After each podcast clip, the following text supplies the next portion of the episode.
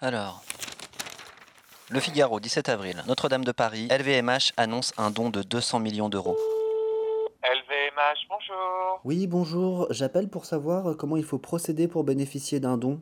Un don par rapport à Euh, bah moi j'ai pas mal de réparations sur mon véhicule pour qu'il puisse passer le contrôle technique et vu que j'ai vu que vous faisiez des dons, Pas des dons pour des voitures, monsieur. Bonne journée, au revoir. pas pour les voitures, non, mais c'est vraiment deux poids deux mesures LVMH. hein. Salut c'est Livo et je découpe les journaux avec mon micro. Ça s'appelle Dépêche et c'est la numéro 32 de Dieu.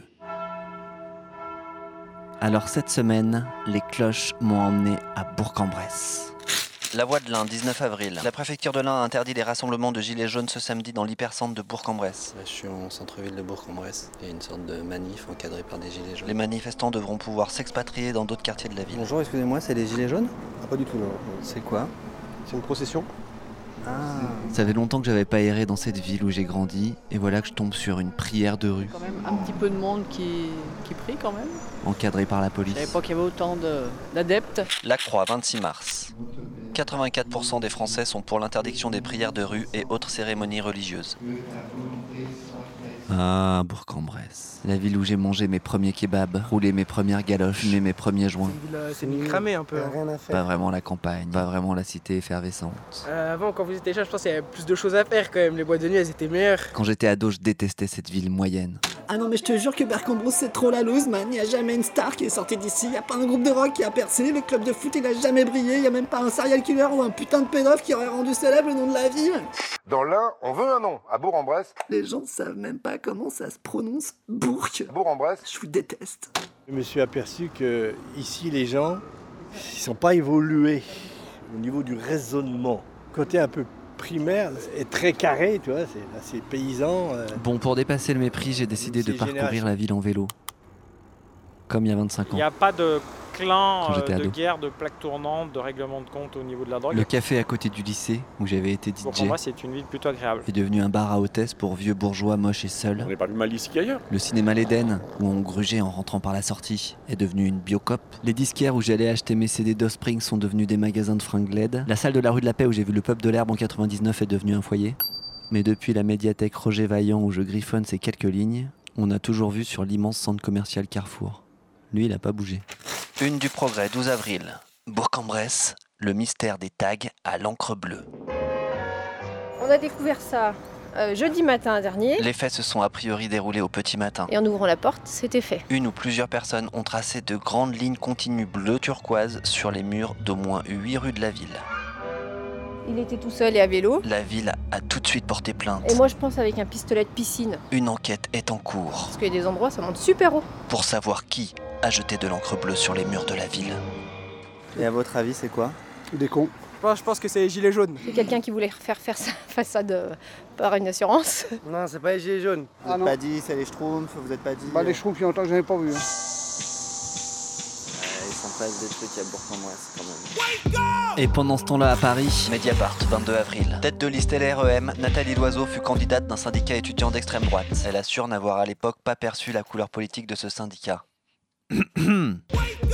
Libération. Gilets jaunes, deux journalistes indépendants ont été placés en garde à vue. Le Dauphin est libéré, le gouvernement envisage de supprimer un jour férié supplémentaire. T'arrives à finir tes fins de mois, fatigue toi Tu arrives avec tes deux enfants toute seule T'arrives à offrir ce que tu veux à tes gamins Même se soigner, ça devient compliqué et on bosse à l'hôpital. Le Monde, 21 avril. Dans les services d'urgence des hôpitaux parisiens, la grève s'étend. Moi, j'en ai marre de voir mes collègues dans les sous-sols se changer en train de pleurer le soir parce qu'ils en peuvent plus. Elle est d'une ampleur inédite depuis au moins 15 ans. Là, vous êtes là avec votre LBD, vos gages.